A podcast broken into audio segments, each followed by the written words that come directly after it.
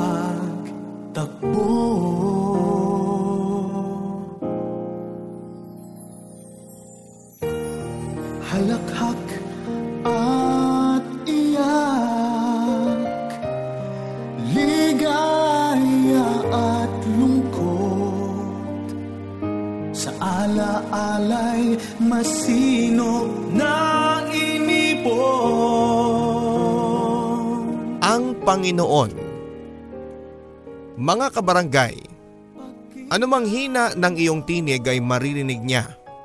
Oras na ito'y mataimtim na hinihiling. Sa ating kwento, bibida sa atin ang isang babaeng hindi sapat na ibulong ang kanyang mga dasal at kahilingan. Hindi sapat na sa utak lamang naririnig ang lahat ng kanyang gustong sabihin. Tila nais niyang makausap ng malakasan ng Panginoon para sabihin lahat ng kanyang nararamdaman. Sangayon ka ba sa kanyang paraan? At ikaw kabarangay, paano ka nga ba magdasal? Paano ka makipag-usap sa itaas? Ano nga ba ang iyong diskarte para marinig ka niya? Pakinggan natin ang kwento ni Ezri. Malakas kong magdasal. Malakas kong humiling sa itaas. Magandang paraan nga ba ito para mangibabaw ang kanyang kahilingan at dasal sa lahat? Malalaman natin yan sa mga kwento ng pag-ibig, buhay at pag-asa sa nangungunang Barangay Love Stories. Dear Papa Dudut Simbahan Ito ang madalas nating takbuhan sa mga oras na tayo ay nagigipit na. Sa mga oras na tayo ay may hinihiling pa o di naman kaya ay sa mga oras na gusto lang nating mapag-isa. Lahat naman tayo ay may dahilan kung bakit nating pinipiling pumasok sa simbahan at lumuhod sa mga di kahoy nilang upuan. Ako, inaaraw-araw ko ang pagtungo sa simbahan dahil gusto kong kulitin ang Panginoon sa lahat ng kahilingan ko mula pa noong ako'y pastit pa lamang at hindi pa marunong magbasa. Iniisip ko kasi na baka kapag inaraw-araw ko ang pangungulit sa Panginoon, ibigay niya lahat ng aking nais. Ako nga pala si Ezri. Ang kwento ko sa inyo ngayong araw ay magiging dahilan kung bakit nanaisin niyong dumalaw na lang sa simbahan kapag kayo ay may problema at hiling sa buhay. Kesa ibabad ang inyong sikmura sa nakakalasong alak. Samahan mo ko. Tara, simba tayo.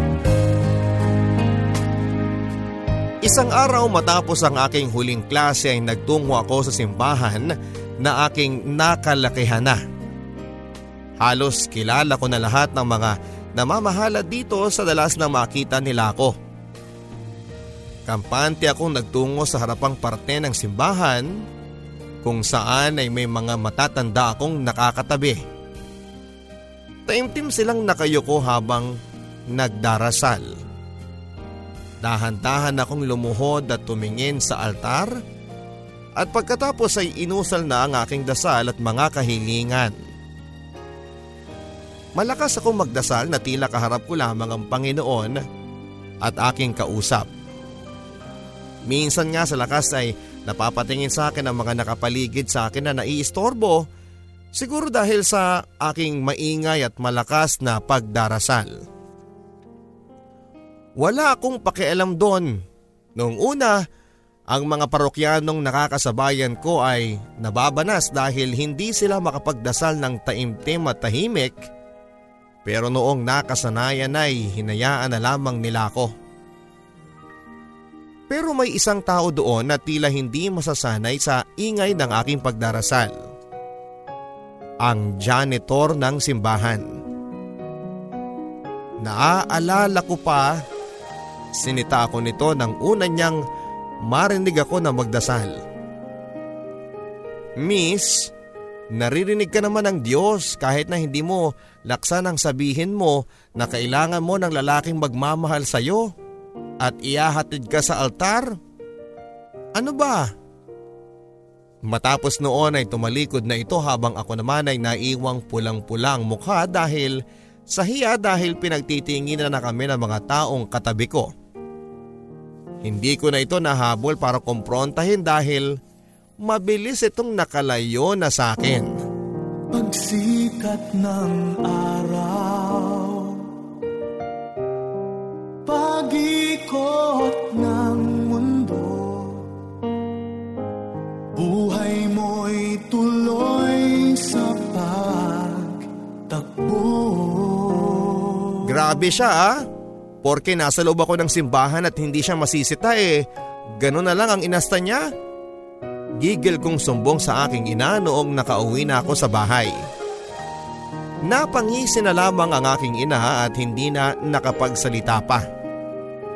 Mas nais pa ata nitong maghiwa na lamang ng kamoting merienda namin kesa makinig sa aking mga hinaing.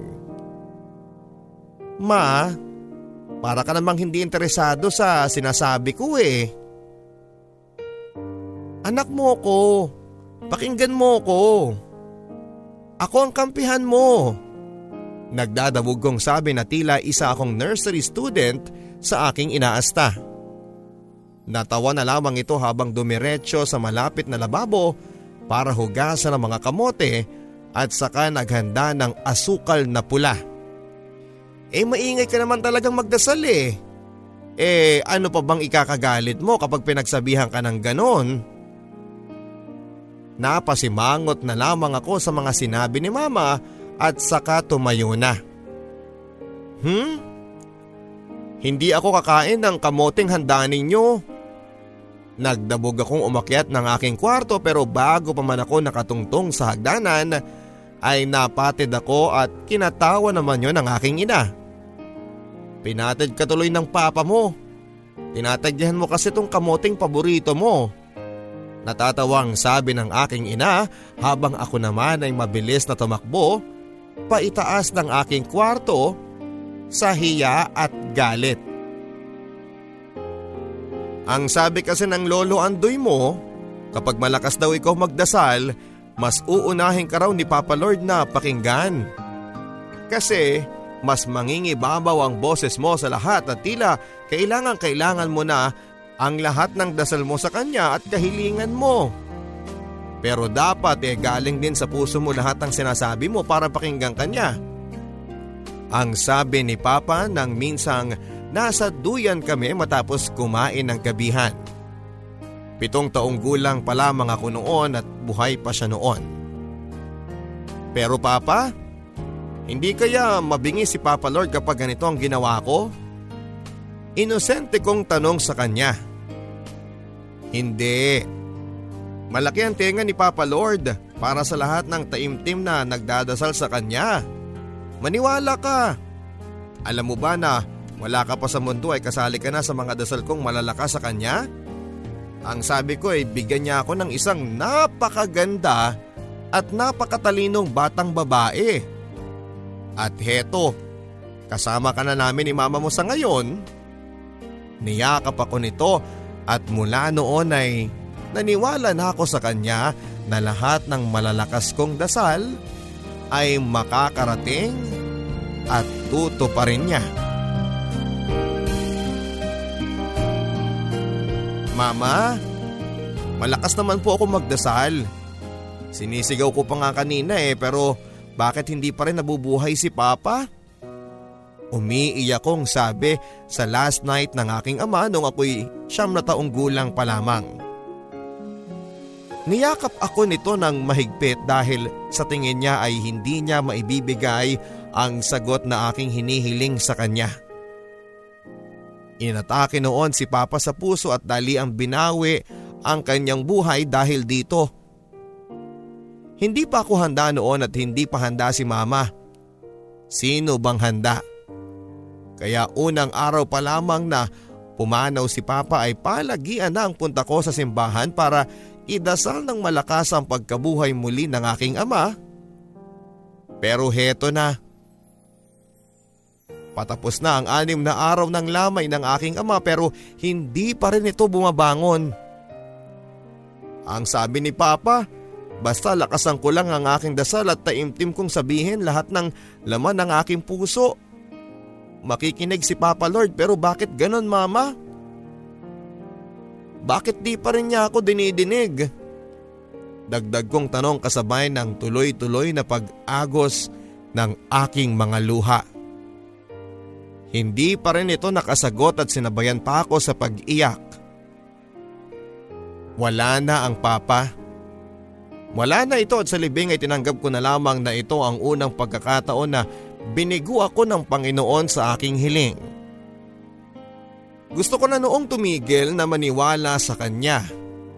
Pero sa tuwing binabalik-balikan ko ang mga alaala ni Papa at lahat ng kanyang mga salita tungkol sa Diyos ay magbabalik loob akong muli sa kanya. Itutuloy ko pa rin ang napag-usapan namin ni Papa. Magdadasal pa rin ako. Lalakasan ko pa lalo para mas makaabot ito sa kanya.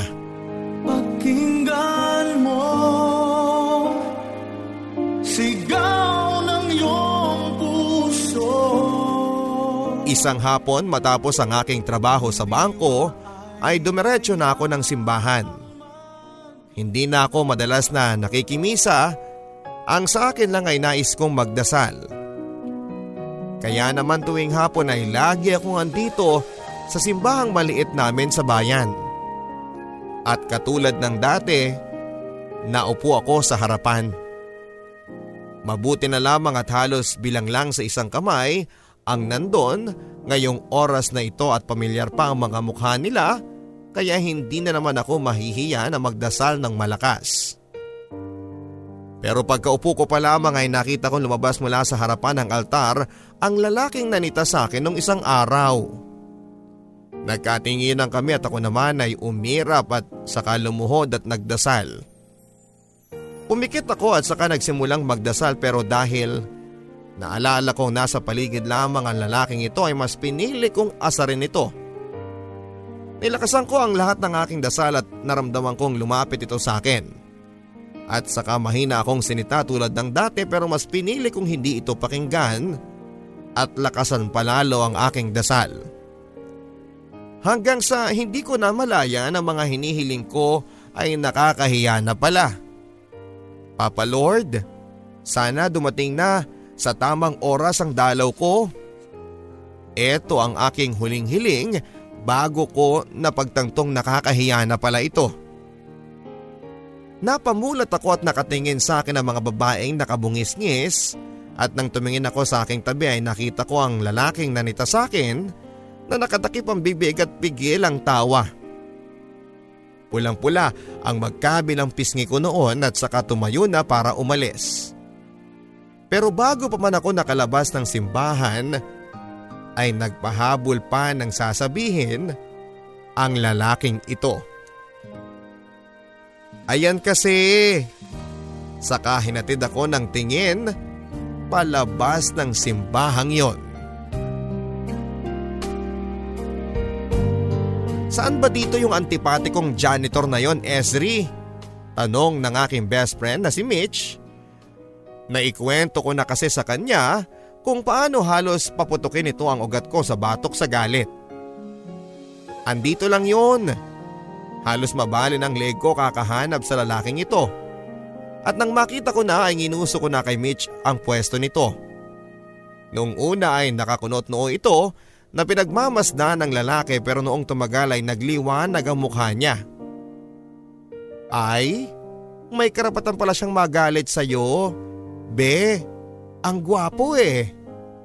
Akmang lalapitan na nito ang lalaking yon pero pinigilan ko dahil alam kong lalandiin lamang niya.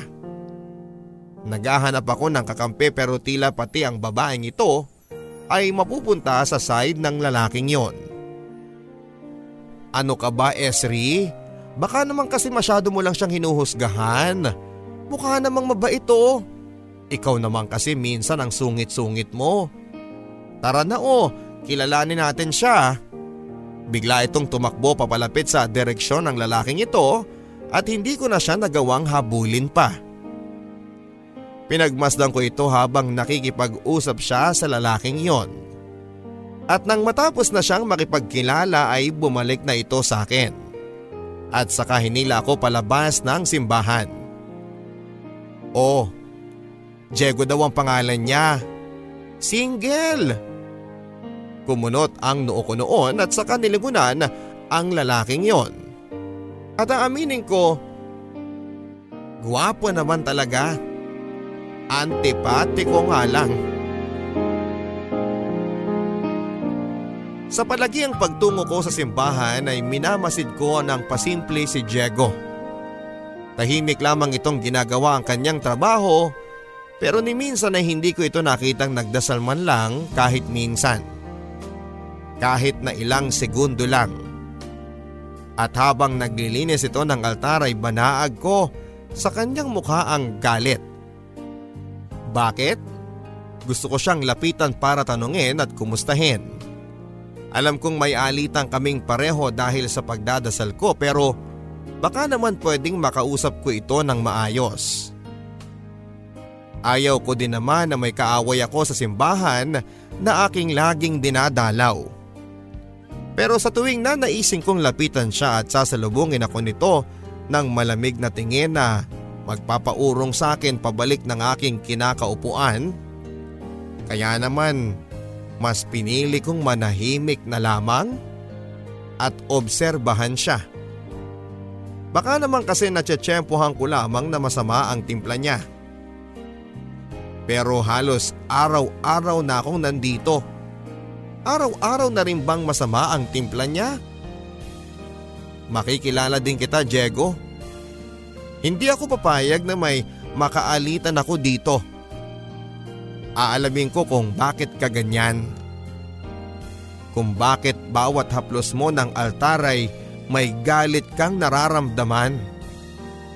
Bulong ko sa aking sarili bago tuluyang lumuhod at saka pinagpatuloy ang aking nakasanayang pagdarasal.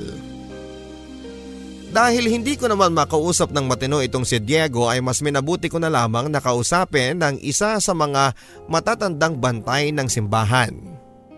Si Aling Poring. Ang madalas nakausap ni Diego. Kilala ako nito at isa siya sa mga sumusuporta sa pagdadasal ko ng malakas. Aling Puring.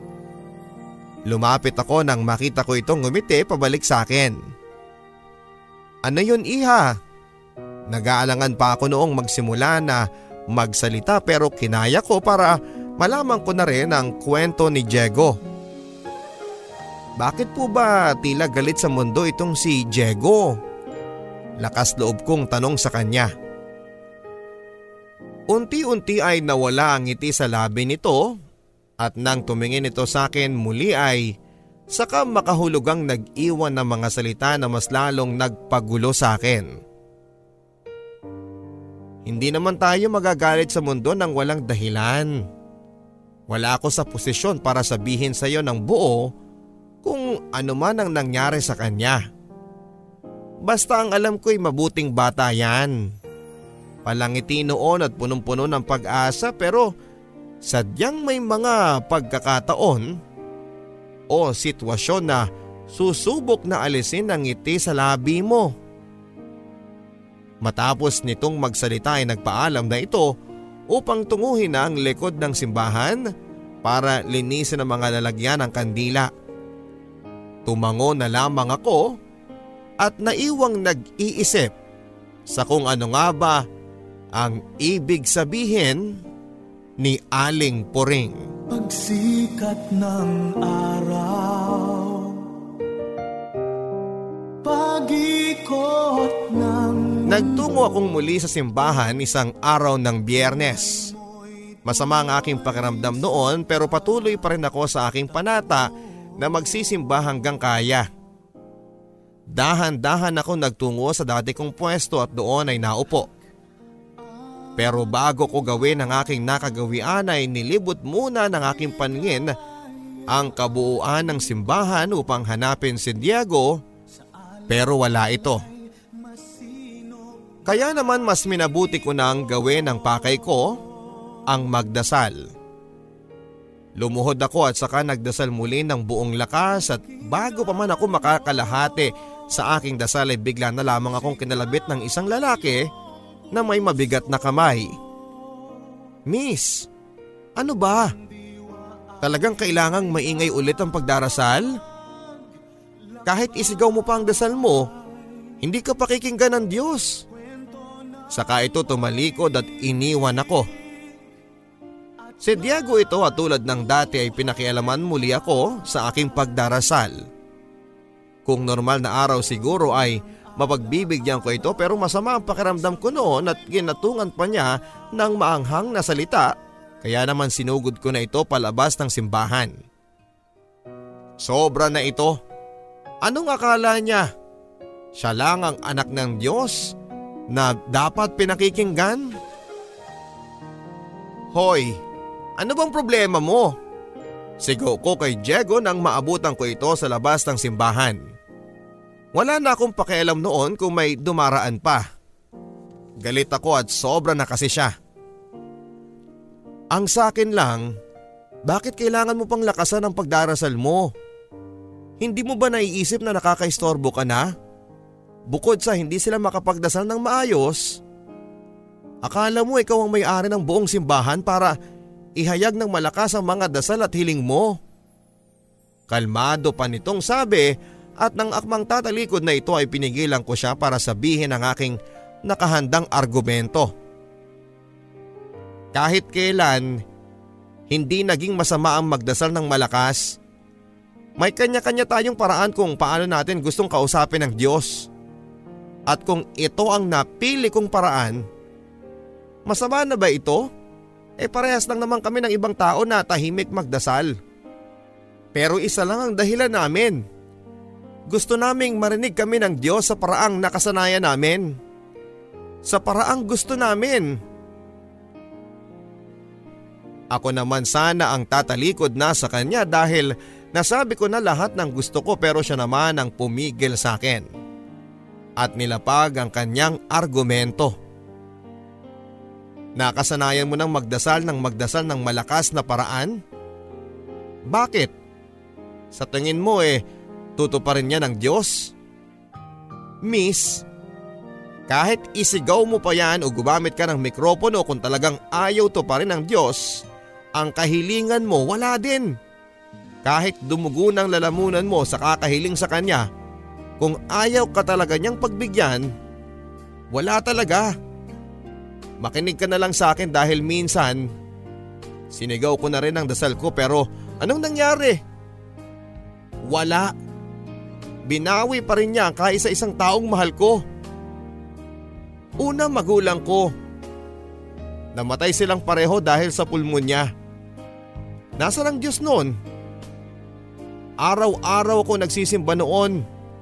Nagbabaka sakaling maisalba sila ng dasal ko pero namasukan pa akong katulong sa simbahan para lang masustentuhan ang gamot nila at para mapagsilbihan ng Diyos kasi baka sakali kapag nakita niyang pinagsisilbihan ko siya, maawa siya at hindi na niya bawiin pa ang aking mga magulang.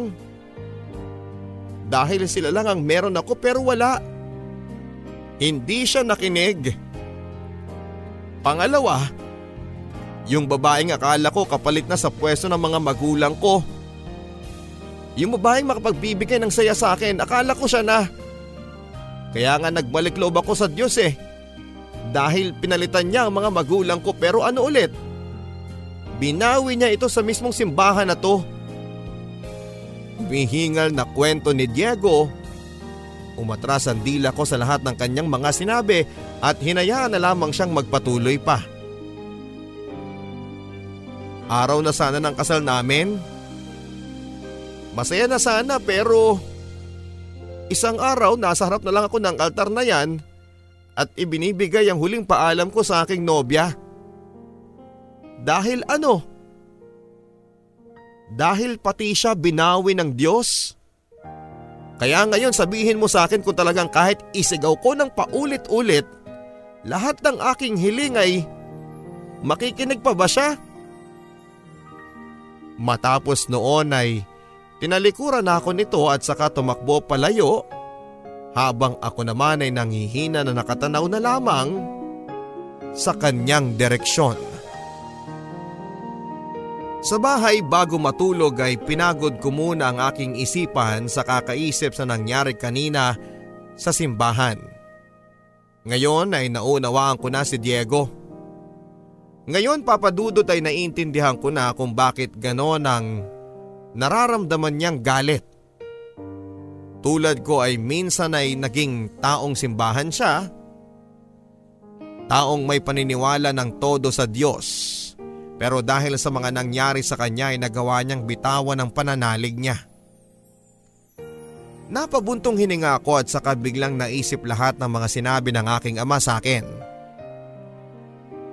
Wala naman daw na hindi tinutupad na kahilingan at dinidinig na dasal ang Panginoon.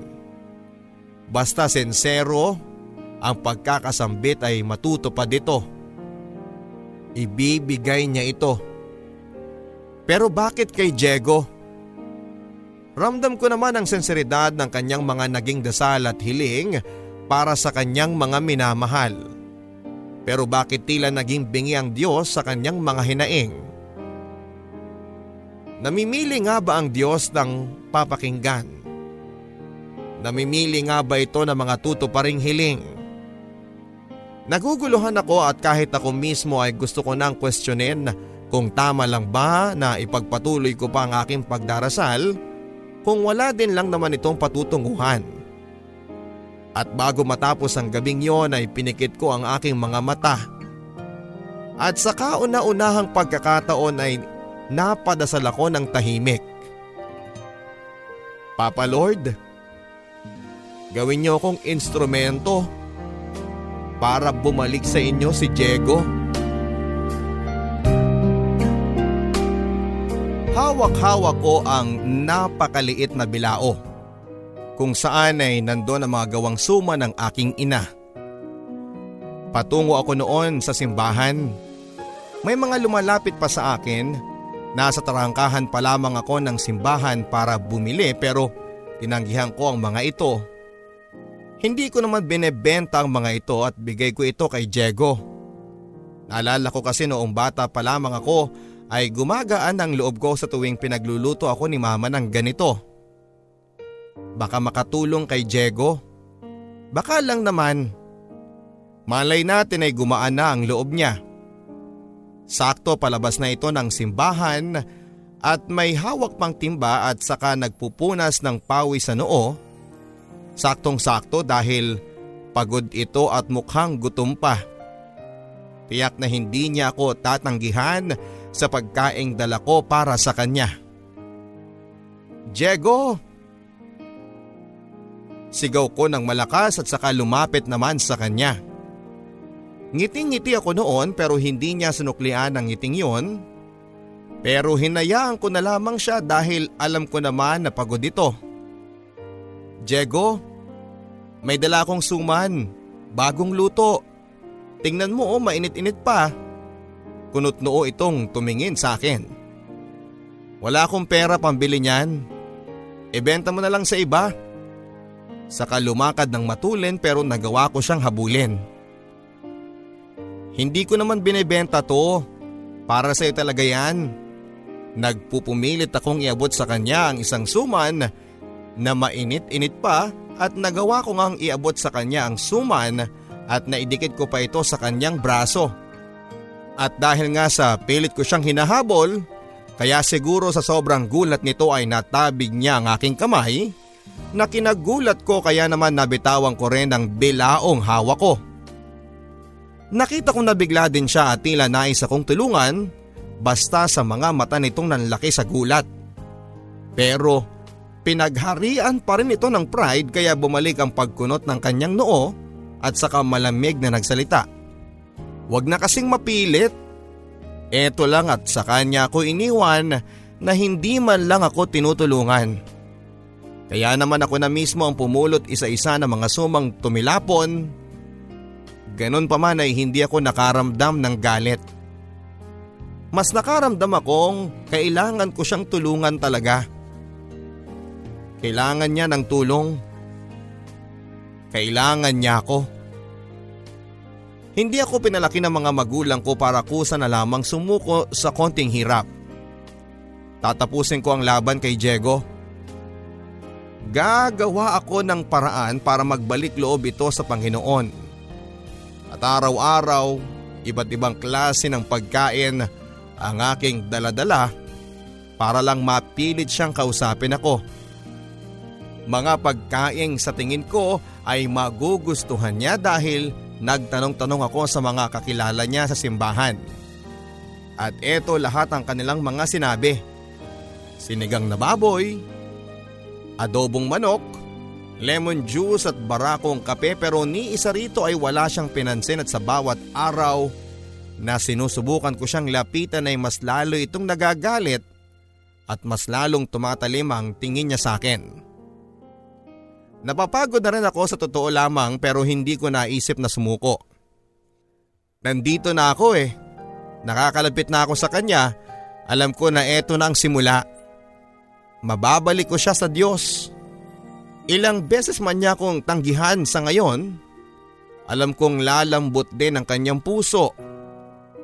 At mapapansin din niya ang ginagawa ko.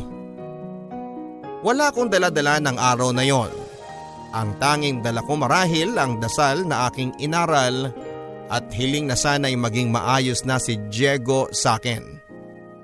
Pumasok ako ng simbahan at walang tao kundi ang dalawang sakristahan na tinuturuan kung paano ang tamang lakad pa altar. Naupo ko sa bandang likuran para hindi maistorbo ang mga nag ensayong yon. Naupo ako at matapos ang ilang minuto ay hinanda ko na ang aking sarili sa isang dasal. Nakapikit, nakaluhod at malakas ang aking pagbigkas ng aking dasal at hiling tulad ng dati. Papa Lord, napapagod na po akong kausapin at lapitan si Diego. Pero hindi po ako titigil dahil alam ko na gusto rin niya na magbalik sa inyo. Papa Lord, sana mabigyan niyo po ako ng lakas ng loob na ipagpatuloy ang nasimulan ko. Baka naman pwede niyong ibulong sa kanya na wag nang maging masungit. Pansinin na niya ako. Kalimutan na niyang nakaraan at wag nang idamay ang iba pa sa galit niya. Please po. Tapos ako na po ang bahala sa mga susunod na plano. Hindi pa man ako nakakatapos ay bigla na lamang sumingit ang tila galit na galit na lalaki. Walang iba kundi si Diego. Ano bang pakialam mo sa buhay ko? Bakit ba ang hilig mo makialam? Wala ka na bang alam gawin kundi ang gawin yan? Bakit di mo na lang pagtuunan ng pansin yung mga walang kwenta mong hiling para sa sarili mo? At hayaan na lang ang ibang tao idasal mo na lang din na makahanap ka ng lalaking handang tanggapin ang pagiging baliw mo. Idagdag mo yan ha. Matapos noon ay tumalikod na ito at saka lumabas ng simbahan. Nag-init ang aking mga tenga at ang planong huwag na siyang patulan pa ay hindi ko na nagawa pa. Sinundan ko ito at saka tinulak ang likuran niya. Nagulat ito at saka hinarap ako. Ano bang problema mo? Ito ang tanong ko sa kanya. Binalik niya ang tanong na ito. Ikaw, ano bang problema mo? Bakit ba hindi mo na lang patahimikin ang buhay ko? Bakit ba pinapakialaman mo ang buhay ko? Napasinghal ako sa kanyang sinabi. Hindi ako nakikialam. Tinutulungan kita. Wala akong pakialam kung ano man ang nangyari sa nakaraan mo. Tapos na yon. Ang gusto kong gawin ngayon ay matulungan ka para hindi na bumigat palalo ang loob mo. Para bumalik ka na sa Diyos. Masama ba yon? Wala akong hinihiling na kahit na anong kapalit. Gusto ko lang, maliwanagan ka na. Hindi porket hindi na dinidinig ng Diyos sa mga hiling mo ay hindi ka na niya mahal. Bakit ako? Namatay din ang aking ama. Ilang beses kong hiniling sa kanya na baka naman pwedeng ibalik niya ang buhay ng ama ko. Musmus pa lamang ako noon at inosente at wala pang kamuwang-muwang sa mundo. Pero nagalit ba ako? Nagalit ba ako kahit di niya tinupad ang hiling ko? Hindi. Alam kong may dahilan siya para bawiin ang buhay ng tatay ko. Pinahiram niya lang sa akin ang ama ko at nauunawaan ko kung kung bakit kailangan niyang bawiin na ito. Pero Diego, hindi ibig sabihin noon ay tatanggalin ko na ang paniniwala ko sa kanya. Hindi ko gagawin yon dahil alam ko na ang Panginoon pa rin ang dahilan kung bakit mas lumalakas ako ngayon. Eh ano ngayon kung hindi niya tuparin ang hiling ko? Hindi ba dapat maging masaya na lang ako dahil binibigyan niya pa ako ng tsansa na mabuhay araw-araw? Bakit ikaw? Hindi pa ba sapat na humihinga ka araw-araw? Naiiyak kong litanya bago tuluyan ang tumakbo palayo sa simbahang yon. At dahil sa mga nangyari noong nakaraang buwan ay matagal din bago ako nakatungtong muli ng simbahan. Kung hindi lang ako pinilit ng aking ina na samahan siya ay hindi na sana ako pupunta. Alam kong nahahalata nito na hindi ako nagsisimba tulad ng dati pero hindi na siya nagtatanong pa. Pero inaya na lamang niya ako na ibalik muli ang aking panata. Walang tao noong Martes ng hapon na yon kaya naman malaya kaming nakapili ng aming uupuan. Naupo kami sa sentro at sabay na naupo. Nilibot ng aking ina ang kanyang paningin at saka tumingin sa akin. Asan ba dito yung lalaking suplado na sinasabi mo? Nakangiting tanong ni mama. Si Diego po ba? Sagot ko. Tumango ito at saka sinabayan ko na siyang muling ilibot ang paningin sa kabuuan ng simbahan at sakto pagtingin ko sa kaliwa ay iniluwa ng pintuan doon si Diego at saka dire-diretsyong naupo sa unang hilera ng upuan ng simbahan. Tila nag-iba ang aura nito at nagagawa ng pangitiin ang mga mata niya. Kahit nasa malayo ay alam kong malusog at masaya na ang kanyang dating malungkot na mga mata. Tila nga nagkalaman ang mga ito. Ang laki naman ang nagawa ng isang buwang hindi naming pagkikita. Ayun siya ma, yung nakaasul at pulang kupas na puting purontong, ang turo ko. Ngumiti si mama at sa kanilagay ang kanyang shoulder bag sa kanyang kandungan. Nilabas nito roon ang isang mainit-init na suman Ibigay mo ito sa kanya, matutuwa yan. Lapitan mo na habang mainit pa ang suman. Ngumiti ito at saka sa pilitang nilagay ang suman sa aking palad. O bigay ng mama ko. Nakasimangot kong sabi ng mapilitan akong lapitan siya sa harapan dahil sa utos ng aking ina. Tumingin ako sa pwesto ng aking ina at tila inuudyokan akong kausapin pa siya. Pero gusto ko na sanang umalis noon dahil hindi ko alam kung paano ulit siya sisimulang kausapin matapos ang nangyari noong nakaraang buwan. Kumusta ka na? Panimula ko. Tumingin ito at inaya akong maupo. Eto medyo naliwanagan na ata. Sana nga Naliwanagan na. Natatawang sagot nito na kahit alam kong medyo may kurot pa rin sa kanyang mga salita ay hinayaan ko na lamang. Akala ko hindi ka na magpapakita muli sa simbahan. Hinanap kita kinabukasan. Baka kasi hindi mo pa ako sinusukuan pero hindi na kita nakita. Araw-araw inaabangan kita kasi gusto ko sanang makausap ka at makahingi ng tawad sa iyo. Pero parang pati ang simbahan na to ay tinalikuran mo na. Nakonsensya ko at naisip ko na tama nga marahil. Hiram lang ang lahat sa Diyos.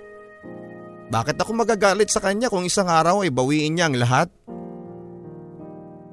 Nakatingin lamang ito sa altar at halatang pinipigil ang pag-iyak. Alam ko namang hiram lang ang lahat. Pero masakit kasi.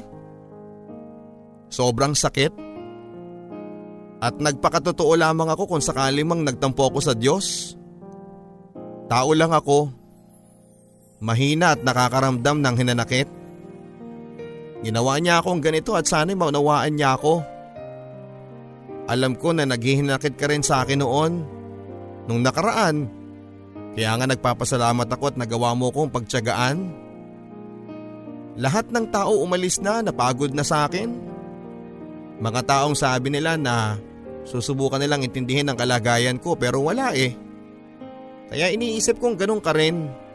Naaalis ka rin kapag napagod ka na pero pero iba ka sa kanila. Andito ka ngayon. Sumusubok na kausapin akong muli kahit na minsan nasaktan na kita. Pasensya ka na talaga ha.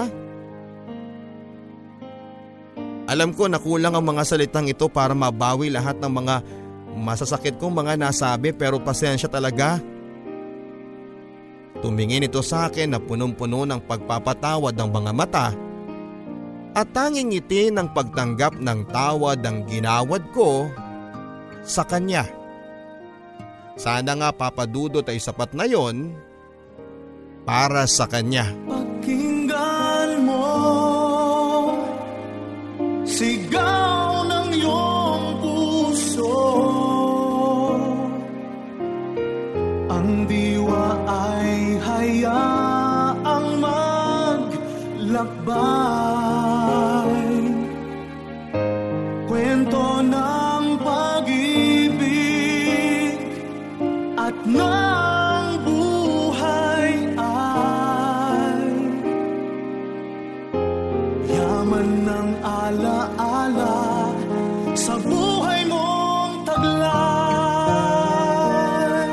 Dapat kasi ganito ang gawin mo. Ipikit mo ang mga mata mo at dapat wala kang nakikitang kahit na anong liwanag para makapag-concentrate ka sa mga sasabihin mo. Tulad nito. Pinikit ko ng mariin ng aking mga mata para ipakita kung paano ba ang sinasabi ko kay Diego. At saka pagsakupin mo ang dalawang palad mo na parang sabik na sabik silang magdikit na dalawa. Muli ko na naman yung pinakita sa kanya. At saka ka magsalita na tila kausap mo lang ang Diyos sa iyong harapan. Huwag kang mahihiya ha. Walang nakakahiya sa pagdarasal. Nagmulat na ako noon para tumingin sa kanya at makita kung naunawaan ba niya ang sinasabi ko. Tumango naman ito at saka sumunod. Napangiti ako papadudot dahil hindi na ito kumontra pa katulad noong mga una naming pag-uusap na dalawa. Lumuhod ito at pumikit ng mariin. Pinagyakap ang dalawang palad at saka inusal ang isang malakas na dasal. Pinagmasdan ko lang ito at saka hiniling na sana ang bawat dasal at hiling nito ay matupad na. Panginoon, kumusta na ba ang mga magulang ko at si Sheila dyan sa itaas? Kilala pa ba nila ako? Baka naman po pwedeng sa gabi maibulong mo sa akin kung ano man po ang kalagayan nila ngayon. Alam ko naman na mas maginhawa na sila dyan sa inyong piling pero sana huwag niyong masamain kung sakali mang sila ay kumustahin ko. Namimiss ko na sila Panginoon ko. Araw-araw. Alam kong ramdam niyo ito pero Alam ko din na araw-araw na ramdam nyo ang pait na nararanasan ko pero kakayanin ko ang lahat ng ito. Dahil alam ko na ayaw nilang nahihirapan ako. At kung sakali mang hindi pwede ang hinihiling ko, baka naman pwedeng sabihin na lamang po sa kanila na wag nang mag-alala para sa akin. Dahil maayos naman ako. Maayos naman ako at lahat ay kinakaya ko. Pakisabi din sa kanila kung kung nasaan man sila, masaya ako na nakasama sila kahit saglit lang sa kanilang buhay. Na minsan nakasama at nakilala ko ang mga katulad nila na nagturo sa akin ng totoong definisyon ng pagmamahal. Panginoon, salamat sa iyo dahil pinahiram mo sila. Patawarin mo po ako sana kung napuno ako ng galit nung binawi mo sila. Patawarin mo ako Diyos ko. Hindi ko alam ang ginagawa ko. Patawarin mo ako Diyos ko. Alam kong mali ang magtampo sa inyo. Patawarin mo ko. Hindi ko lang din kasi nakayanan na bitawan ng mga taong dahilan kung bakit gusto ko pang gumising sa bawat araw. Pumiyok na ito sa huling linya at doon ay nagbadya na ang malalim na pag-iyak. Hinaplos ko ang kanyang likuran para aluin ito at nang makarinig ako ng pag-iyak nito na matagal na rin niyang tinatago ay napakalma na ako. At sa ilang minutong nakatingin ako dito ay wala akong ibang ginawa kundi ang tahimik na ipagdasal ang kapayapaan ng kanyang kalooban. Sa ngalan ng Ama, Anak at Espiritu Santo. Amen. Matapos bigkasin ang huling linya ng aming dalangin ay sabay-sabay kaming tumayo sa pagkakaluhod at saka umupo. Kapwa kami nagkatinginan at sa huli ay nagkangitian. Handa ka na ba para bukas?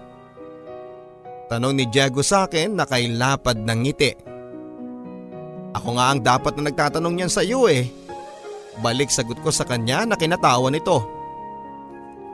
Limang taon na tayo ngayon. Ngayon pa ba ako aatras sa kasal na yan? Sagot nito at saka ako hinalikan sa aking noo. Kapwa kami nagtitigan ng mga oras na yon at tila iyon ang pinakamasarap na gawin. Wala ka namang ibang hihilingin bago tayo umalis ng simbahan na ito? Tanong nito muli sa akin. Umiling ako at saka ngumiti. Wala na.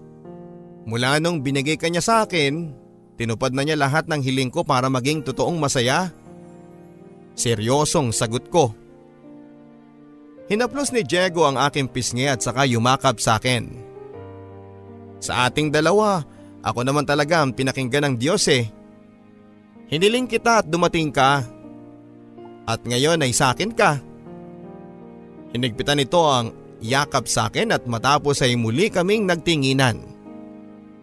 Saka tumayong pareho para lumabas na ng simbahan kung saan kami ay unang nagsimula. Kung saan ay nagiging asot pusa ang aming kalagayan na hindi pwedeng pagsamahin sa iisang lugar. Pero heto kami ngayon, magkahawa kamay na tila hindi mapaghihiwalay pa. Di namin inaasahan na magiging ganito ang kalalabasan ng aming kwento. Akala ko noong una ay wala ng pag-asa na magkakilala kami pero heto ngayon, isa na si Diego sa mga bibihirang taong nakakilala sa akin ng totoo. Unang araw pa lamang nang nagkakilala kami ay nag-aaway na kami. Kune-question pa nito ang hiling na biyayaan ako ng lalaking mamahalin ako ng todo. Pero heto ngayon, ang lalaking kumontra sa hiling kong yon ay siyang lumuhod para hilingin ang aking kamay para sa kasal na matagal ko nang hinihintay. Minsan talaga, hindi mo alam kung ano ang plano sa iyo ng tadhana. Minsan talaga ay malilito ka sa kung bakit kailangang makilala at makasalamuha mo ang isang taong sa una ay naging sakit lang ng iyong mata. Pero sabi nga nila kailangan mo lang unawain lahat ng nangyayari. Lahat ng nakikilala natin ay may kinalaman sa susunod na yugto ng kabanata ng ating buhay. Salamat talaga Papa Lord. Lahat ng hiniling at dinasal ko sa iyo ay dininig mo. The best ka talaga. Ikaw ba kabarangay? Ikaw na nakapakinig ng aking kwento. Naniniwala ka ba na malaki ang naiambag ng dasal sa kinalalagyan ko sa ngayon? Ako ulit si Esri. Salamat sa inyong pakikinig. Hayaan mo at ipagdadasal kita. Halakhak at iyak Ligaya at lungkot Sa ala-alay masino na inipon May mga pagkakataon na dahil hindi tinupad ng Diyos ang ating kahilingan at dasal, akala po natin ay hindi niya ito piniling dinggin o baka naman na-traffic masyado ang ating mga salita sa Kanya. Kaya hindi ito nakaabot sa Kanya. Ikaw ba? May isang dasal o hiling ka nga ba na hindi na pagbigyan? Sumama ba ang loob mo? Kabarangay, naisip mo nga ba na baka hindi pinagbigyan ng Diyos ang iyong dasal at hiling ay dahil may mas alam siyang mas makakabuti para sa iyo? Bakit kaya hindi mo na lang siya hayaan sa kanyang mga plano? At matuto ka na lang na magmased sa susunod niyang galaw. Alam ko kabarangay na mahirap sa pakiramdam na ni isa sa kahilingan mo sa kanya ay hindi natupad at napagbigyan. Pero ayaw mo bang sumubok na magtiwala sa kanya na kaya siguro hindi niya maibigay sa iyo yon ay dahil alam niyang may mga maganda pa siyang nakaplano para sa iyo. Tulad na lamang ni Diego. Isang lalaking binawian ng mga mahalagang tao sa buhay niya. Nagawa niyang kwestiyonin ang pamamalakad ng Diyos sa kanyang buhay pero sa pagdating ni Esri sa kanyang buhay, heto at naliwanagan siya at nawala ang galit niya sa itaas. At heto, ibinigay pa sa kanya si Esri. Ang babaeng uukupa ng kanyang sugatang puso. Ang babaeng gumawa ng paraan para maghilom ito at gumawa ng paraan para maipaunawa sa kanya na kapag may umalis, may dumarating. Na kapag may umalis, may ituturo ito sa atin para mas mapabuti tayo para sa susunod na tao sa buhay natin. Masaya na sila hindi ba? Hindi ba naging maganda ang simula ng kanilang mga kabanata? Pero heto at makikita mong kontento na sila. Kaya mo bang maging katulad nila? Nahanap mo na rin ba ang mga sagot sa mga tanong mo sa Diyos? Kahit papaano ba ay nakatulong ang kanilang kwento para maunawaan mo na hindi bingi ang Diyos sa iyong mga kahilingan at dasal. Alam lang talaga niya kung saan ka mas magiging masaya. Alam lang talaga niya kung saan ka nararapat at kung saan ka mas mananatili ng matagal. Ang liham kasaysayan na inyong napakinggan ay sa direksyon ni Gremalin Umali. Sa pagsasalaysay ng inyong si Papa Dudot at paglalapat ng tunog. Ang ating theme song na alaala ay inawit naman ni Jimmy Horado. Iboto ang inyong si Papa Dudot bilang favorite radio DJ sa lionheartv.net. Ang BLS Barangay Love Stories ay napapakinggan sa lahat ng mga RGMA stations sa buong Pilipinas sa Barangay FM. At pwede mo pang ma-download ng libre sa pamamagitan po ng Barangay Love Stories Podcast. Hanapin lamang po ang www.gmanetwork.com slash BLS Podcast Guide para maturuan kayong mag-download ng libre. Mag-like, mag-share ng inyong mga comments sa ating pong Barangay Love Stories Facebook account. Hanapin lamang po ang at Barangay Love Stories LSFM. Hanapin din po ang Facebook ng inyong si Papa Dudut, ang aking pong Instagram at Twitter at Papa Dudut sa mga kwento ng pag-ibig, buhay at pag-asa. Dito sa Barangay Love Stories. Halakhak